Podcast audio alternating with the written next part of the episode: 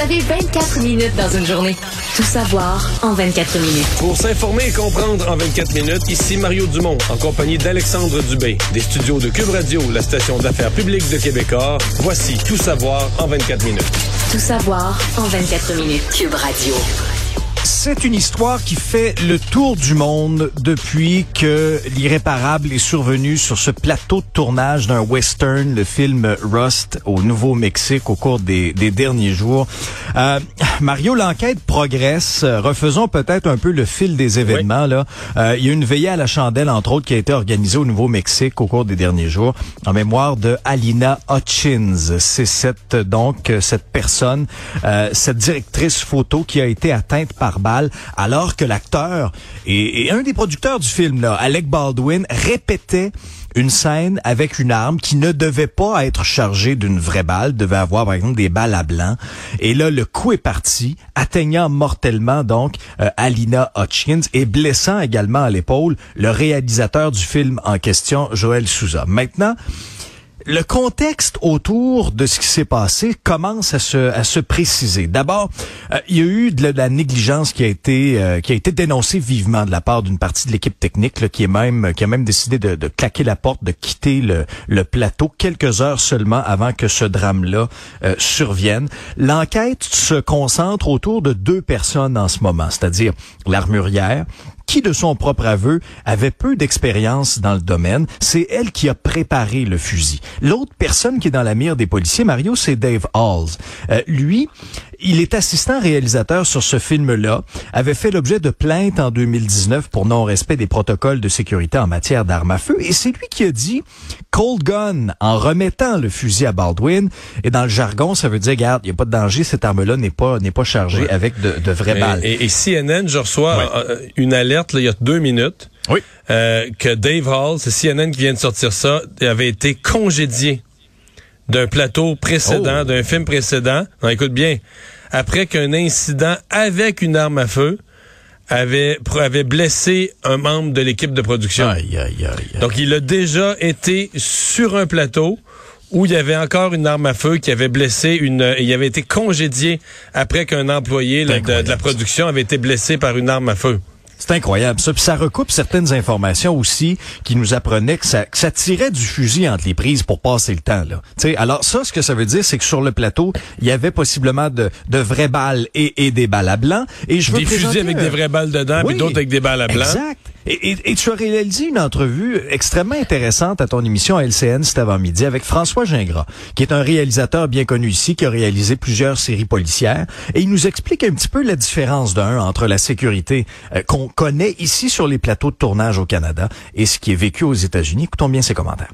Nous, quand on travaille ici, dès qu'un acteur, euh, on remet une arme à feu à un acteur, l'armurier, pas l'accessoiriste, l'armurier nous montre à moi à l'acteur que le barillet est vide, que le chargeur est vide, il ouvre la culasse, il nous montre le canon, il referme tout ça, il le met dans les mains de l'acteur, puis ils disent amusez-vous. S'il y a une charge à l'intérieur, une balle à blanc, même procédure. Ils viennent à côté de moi, ils viennent à côté de l'acteur ou de l'actrice, mettre la balle dedans, dire il y a une balle, mettre le cran de sécurité. Euh, tout est prévu comme ça. Puis au moment où on tourne, ben, tout le monde est dégagé. Puis l'autre principe, c'est qu'on pointe jamais une arme, même chargée à blanc, vers euh, quelqu'un d'autre. Si on pointe vers quelqu'un d'autre à une certaine distance, une distance trop courte, ben il y a des lexans, des espèces de plexiglas qui nous protègent. Ouais, avec c'est plusieurs couches de sécurité de ben plus dans les tournages. D'ailleurs, lui me disait qu'il trouverait ça malheureux. Il y a une pétition qui circule pour que ce ne soit que des fusils jouets, là, qu'il n'y ait plus de mhm. vraies armes utilisées euh, dans les tournages. Et lui il dit qu'il trouvait ça malheureux parce que il pense, il comprend la demande avec ce qui vient de, se vivre. Mais il pense quand même qu'une vraie arme, euh, le contre-coup, même tiré à blanc, il y a le contre-coup, il y a le bruit, qui a un réalisme, là, qui a un réalisme, qui fait partie. Et même, il dit même pour l'acteur qui l'a dans les mains, là, qui sent la poudre, même s'il n'y a pas de projectile qui part, mais il y a quelque chose de réel, tu sais, que le que, que tu n'auras jamais avec un jouet ou qui pense difficile à recréer avec un jouet. Donc, il trouvait ça malheureux que parce que certains plateaux ont été complètement imprudents, ont pas mis en place les, les, les, les précautions de base. Euh, l'ensemble l'ensemble des tournages se voit privé d'utiliser des, des, armes à feu de façon sécuritaire. Lui il dit qu'il a jamais, il y a eu des armes à feu plein de fois sur ses tournages, il n'a jamais été inquiet. Jamais, jamais, jamais eu peur, il a été inquiet.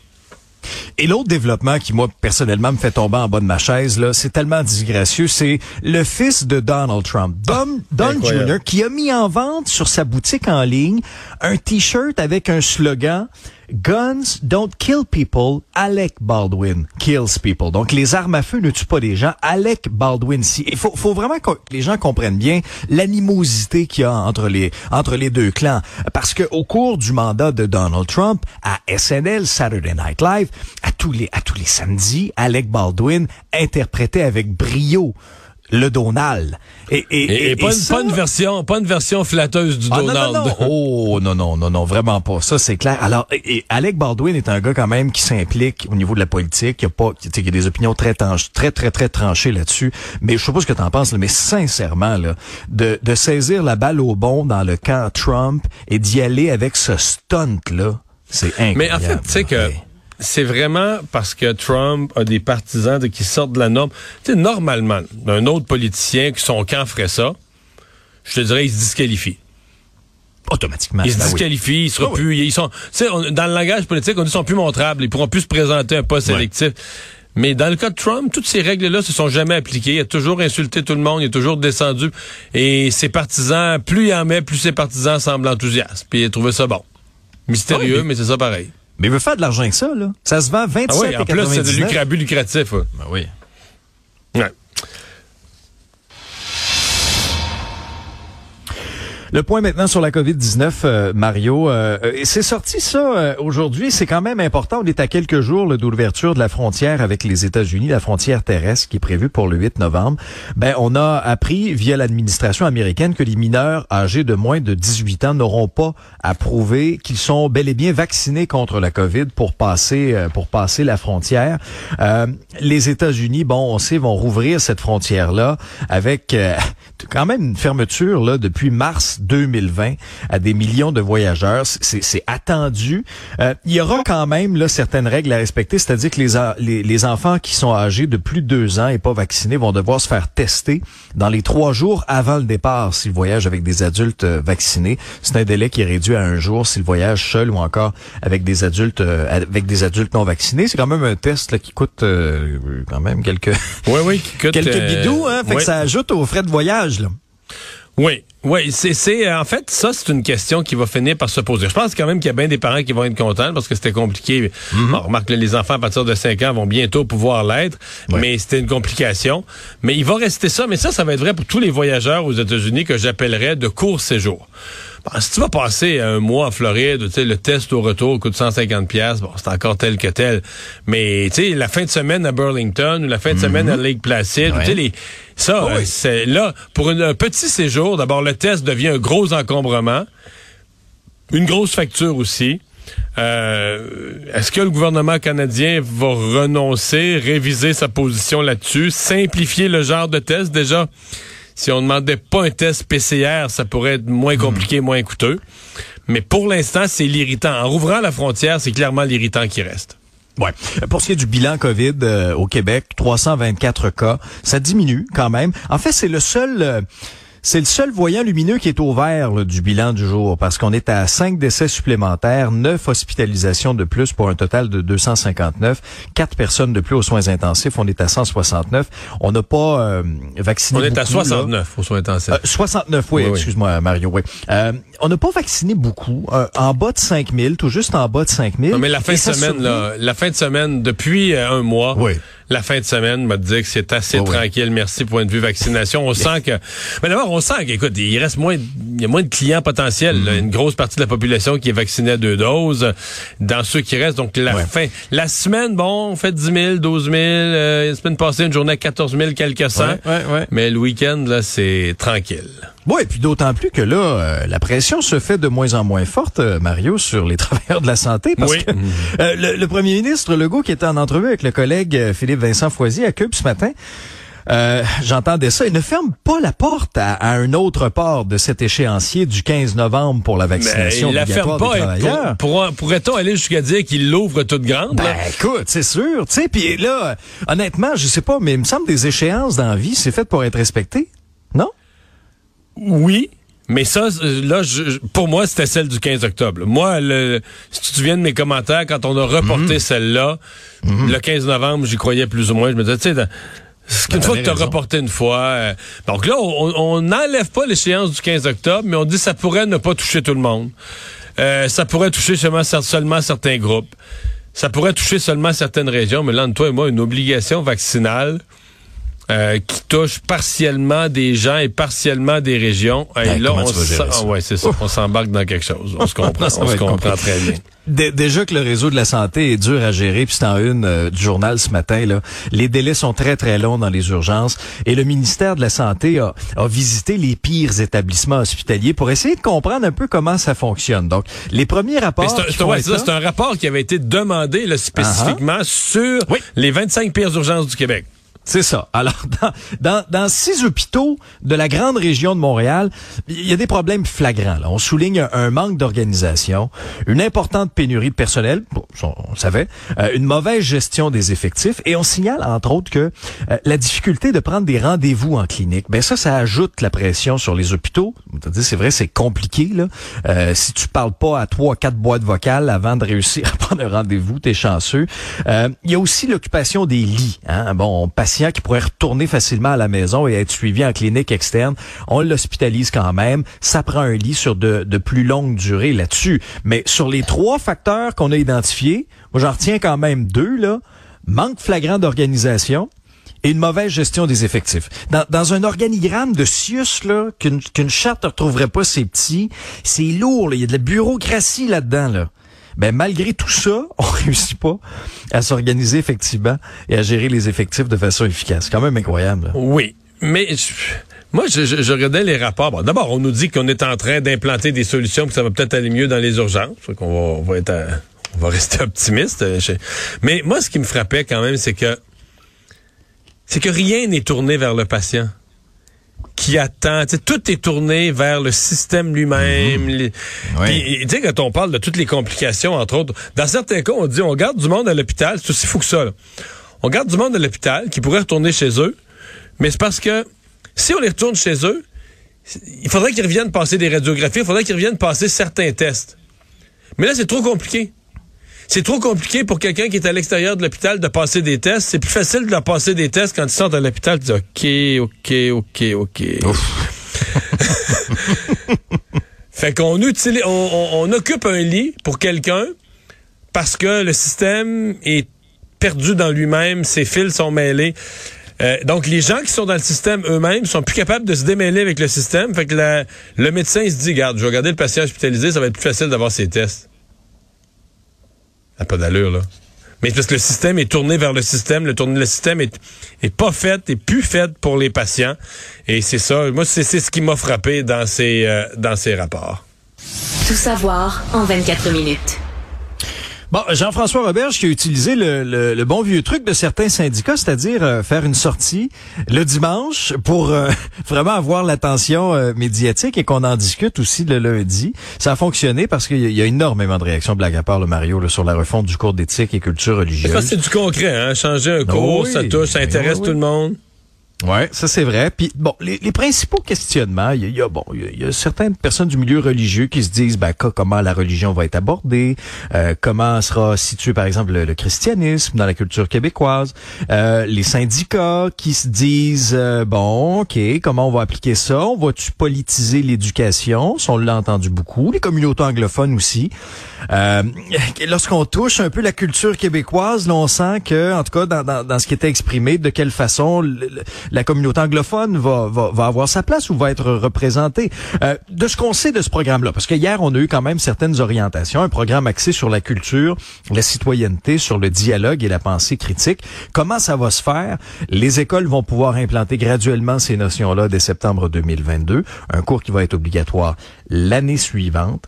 Euh, Comment tu vois ça, tes attentes, toi, Mario, par rapport à ça? Puis d'abord, est-ce que, est-ce que il était temps quand même là, de, de, de revoir cette mouture-là du cours euh, éthique et culture religieuse pour lui donner peut-être une saveur un peu plus au goût du jour, puis euh, enseigner aussi des trucs qui vont être utiles aux jeunes. Moi, je me souviens, euh, bon, mon, mon secondaire remonte à au-delà de 15-16 ans, là. Ben, tu sais, je veux dire, on m'apprenait à coudre des boxeurs, là, dans un des cours, là. On va te le dire, là, qu'à 35 ans, bientôt 36, là, euh, j'ai jamais refait ça de ma vie. J'aurais aimé qu'on montre à faire, heureusement, j'ai un père comptable, j'aurais aimé, par exemple, euh, bon, qu'on monte à faire un budget. Euh, euh, et, et, je trouve ça intéressant aussi parce que dans, dans le cours qui, qui sera présenté, il y a toute la question du consentement aussi, hein.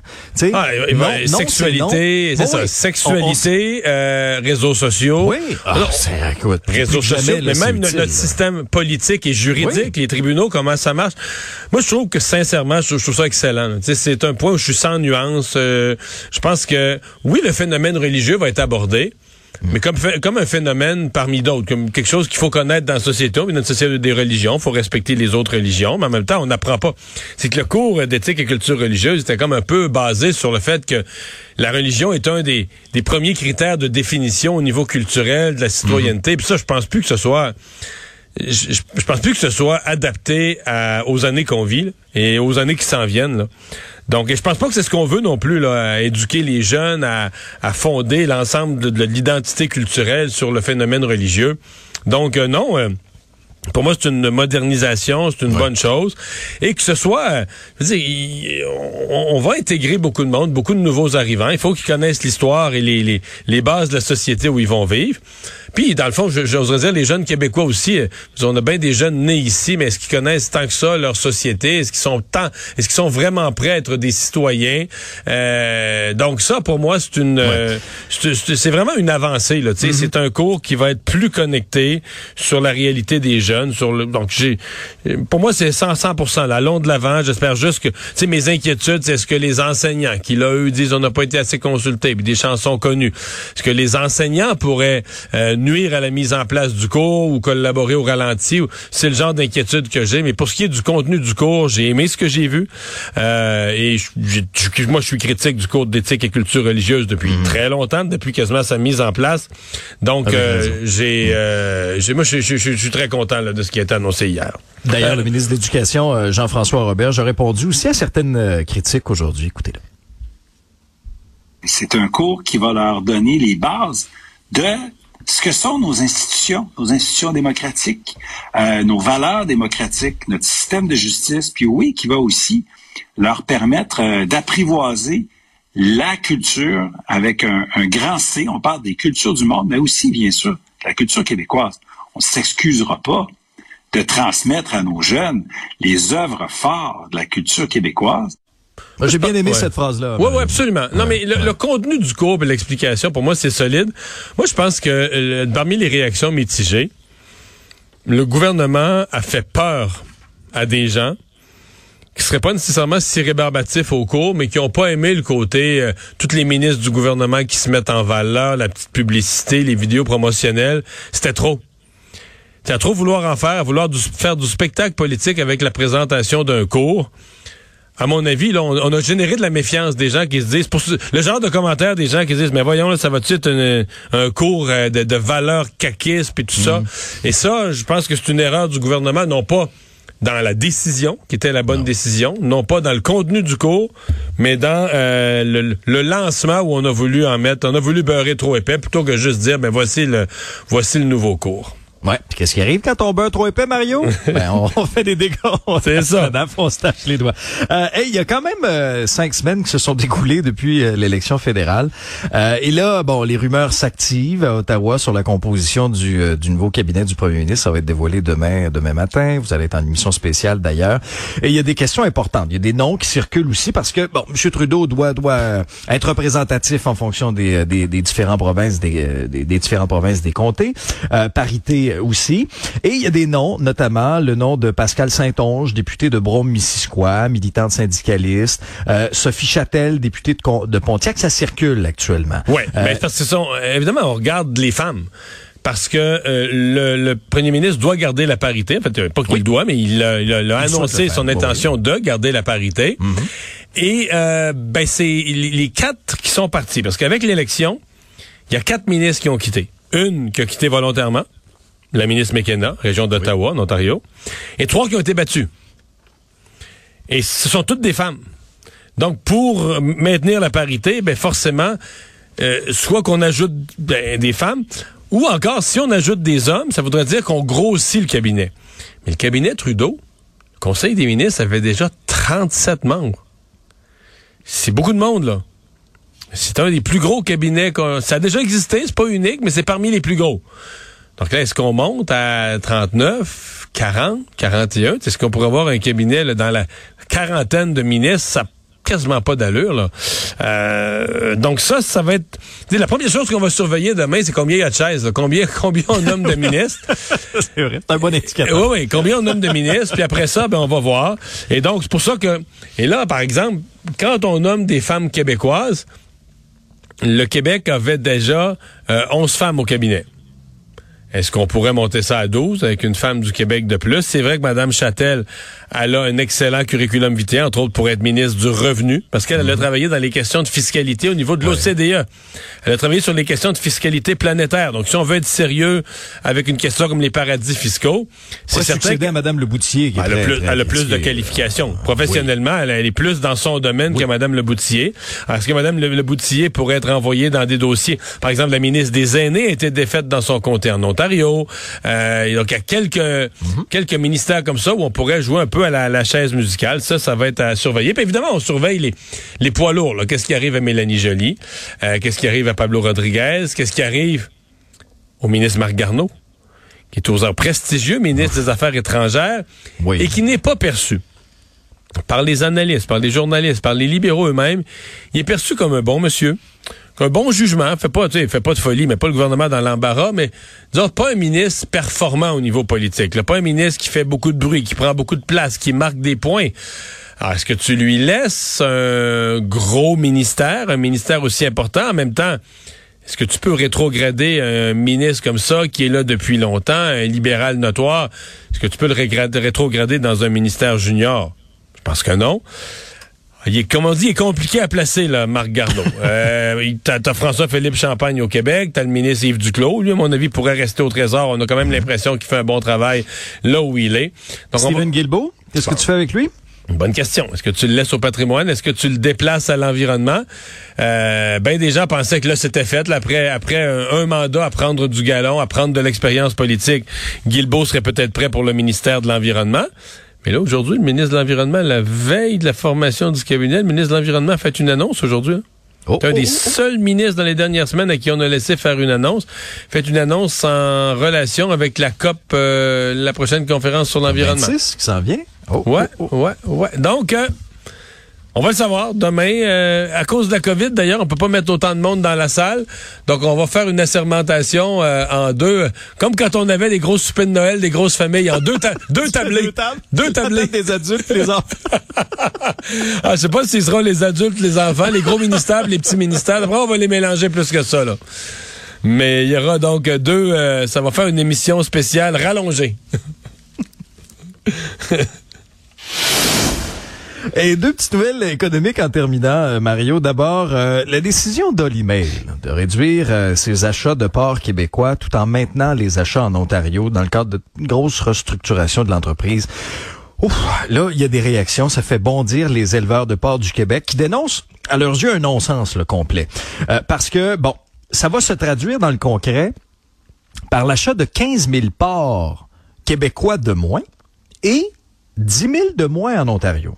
Mais là, les éleveurs québécois disent c'est injuste de faire les frais de cette restructuration-là parce que vous continuez chez Mail d'importer les ports de l'Ontario.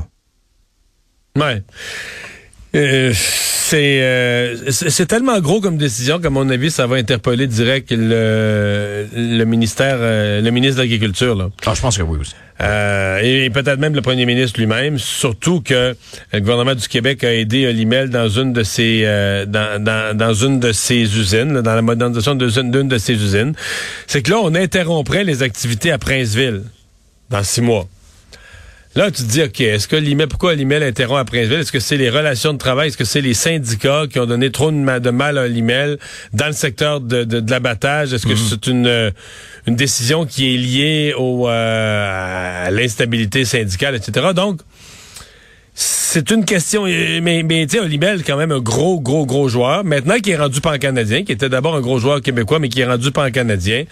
Mais est-ce que l'IMEL peut se permettre de négliger le Québec comme celui-là? Et tu sais, c'est un acheteur important. Et les producteurs qui l'ont eu dur avec les grèves. Donc maintenant qu'un des acheteurs les plus importants du Québec euh, ben, achète moins québécois, on imagine le désarroi des, euh, des producteurs de porc. Ouais, et l'autre nouvelle qui est quand même importante, puis ça fait, ça va dans tout le débat là, du salaire minimum et de l'augmentation. Devrait-on fixer à un certain seuil euh, Déclaration du PDG de Cogeco, Louis Audet, aujourd'hui.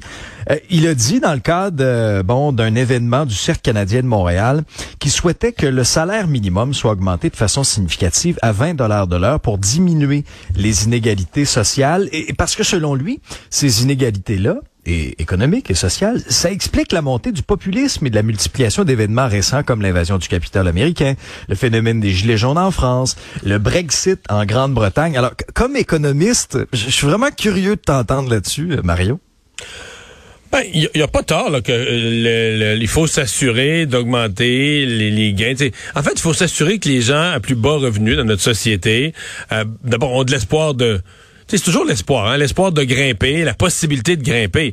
Et dans, dans la société, je dirais. Donc, euh, que si tu fais des études, pour moi, ce qui est important, c'est la mobilité sociale. Donc, de dire, ben moi, là, je gagne le salaire minimum. OK. Pourquoi je gagne le salaire minimum? Peut-être parce que je viens de commencer un nouveau boulot. Et donc, tant que tu as la possibilité de dire, ben, si je vais aux études, je vais me chercher un meilleur diplôme, je, persévère dans mon emploi, je vais grimper, je vais gagner dans quelques années 20 dollars de l'heure. Mais de mettre le salaire minimum à 20 dollars de l'heure tout à coup pour tout le monde, c'est un peu drôle parce que les gens peuvent dire que c'est extraordinaire, le patron de Cogeco qui, qui propose ça, Louis Audet. Mais tu sais, Cogeco, c'est une entreprise dans le domaine des télécoms. Ils doivent déjà payer la plupart de, leurs employés très en haut du salaire minimum. Mm-hmm. Fait que la question qu'il faudra aller, tu sais, c'est, lui il dit ça, mais ce qu'il faudrait aller euh, interroger, c'est des petits restaurateurs qui présentement en arrachent parce qu'il n'y a pas beaucoup de clients, ou des petites entreprises dans la transformation, des jeunes entreprises en démarrage dans, le commerce de détail, ou dans des secteurs de transformation fragile, ou dans l'agroalimentaire, etc. Parce que euh, probablement qu'eux passeraient pas à travers. je suis convaincu que Cogeco, Cogeco demain matin, tu montes le salaire minimum à 20 dollars. Je pense pas que ça va affecter beaucoup de leurs employés. Je pense pas que ça va augmenter les coûts d'opération de Cogeco. Alors, c'est un point de vue intéressant qui lance d'un point de vue social, là, qui partant, mais je pense pas que lui, comme entrepreneur, serait touché. Si on parlait d'un entrepreneur qui a une chaîne de une chaîne de restauration avec des marges de ou une chaîne d'alimentation avec des marges de profit très faibles puis qui en ont arraché avec la Covid. Exact. Tu leur as dit demain on monte demain, tout à coup on monte le salaire minimum de 7 dollars. Et là euh, il y en a qui vont mourir. Bon. Ceci dit, le salaire, le salaire en général, les salaires augmentent très vite. La pénurie de main-d'œuvre a pour effet que la proportion de travailleurs, le salaire minimum, là, je veux dire, c'est de moins en moins de monde euh, qui vont commencer au salaire minimum, mais qui vont, s'ils sont bons, là, vont rapidement avoir des augmentations de salaire. Toutes les entreprises sont en panique de recruter du personnel, de perdre leur personnel. Ah, c'est quoi tu penses l'impact que ça va avoir sur les... Donc déjà, il y a une pression très à la hausse sur les salaires à l'heure actuelle, nonobstant le salaire minimum qui est légalement décrété par un, par un gouvernement. Ouais, puis tu sais, la proposition de M. Audet, ça rejoint aussi celle qui avait été faite par la, FTQ, qui, demandait 18 pièces de l'heure. Et là, il y avait une levée des boucliers de la part des organisations patronales en disant, ben, on n'a pas les moyens là, de payer ça. Là. Mais c'est parce que c'est aussi, euh, tu sais, c'est toute cette notion. Tu sais, moi, je je considère que moi, je veux augmenter le salaire de le plus de monde possible dans la société. Mais la façon d'augmenter les salaires, c'est que l'économie prospère. Que l'économie roule à fond, puis que l'économie prospère, puis là, tu donnes des meilleurs salaires. Ça vient naturellement. Là. Mais l'idée que le gouvernement, les députés vont se lever en chambre, puis vont dire 20 pièces de l'heure, puis que là, tout à coup, tu génères une richesse artificielle. Non, ça marche pas de même. Là. Les entreprises qui n'auraient pas les moyens de le payer, qui n'ont pas les moyens de payer plus que 15, tu mets le salaire à 30, ben, soit ils font des mises à pied, euh, soit ils ferment carrément leurs portes, mais tu peux pas. Tu sais, le, rêve qu'un gouvernement, que les pas un gouvernement, mais un parlement, par un vote, va créer artificiellement de la richesse. Euh, comme on disait, comme il disait ça dans la publicité, si c'était vrai, on l'aurait. hey, résumé l'actualité en 24 minutes, Alexandre. Mission accomplie.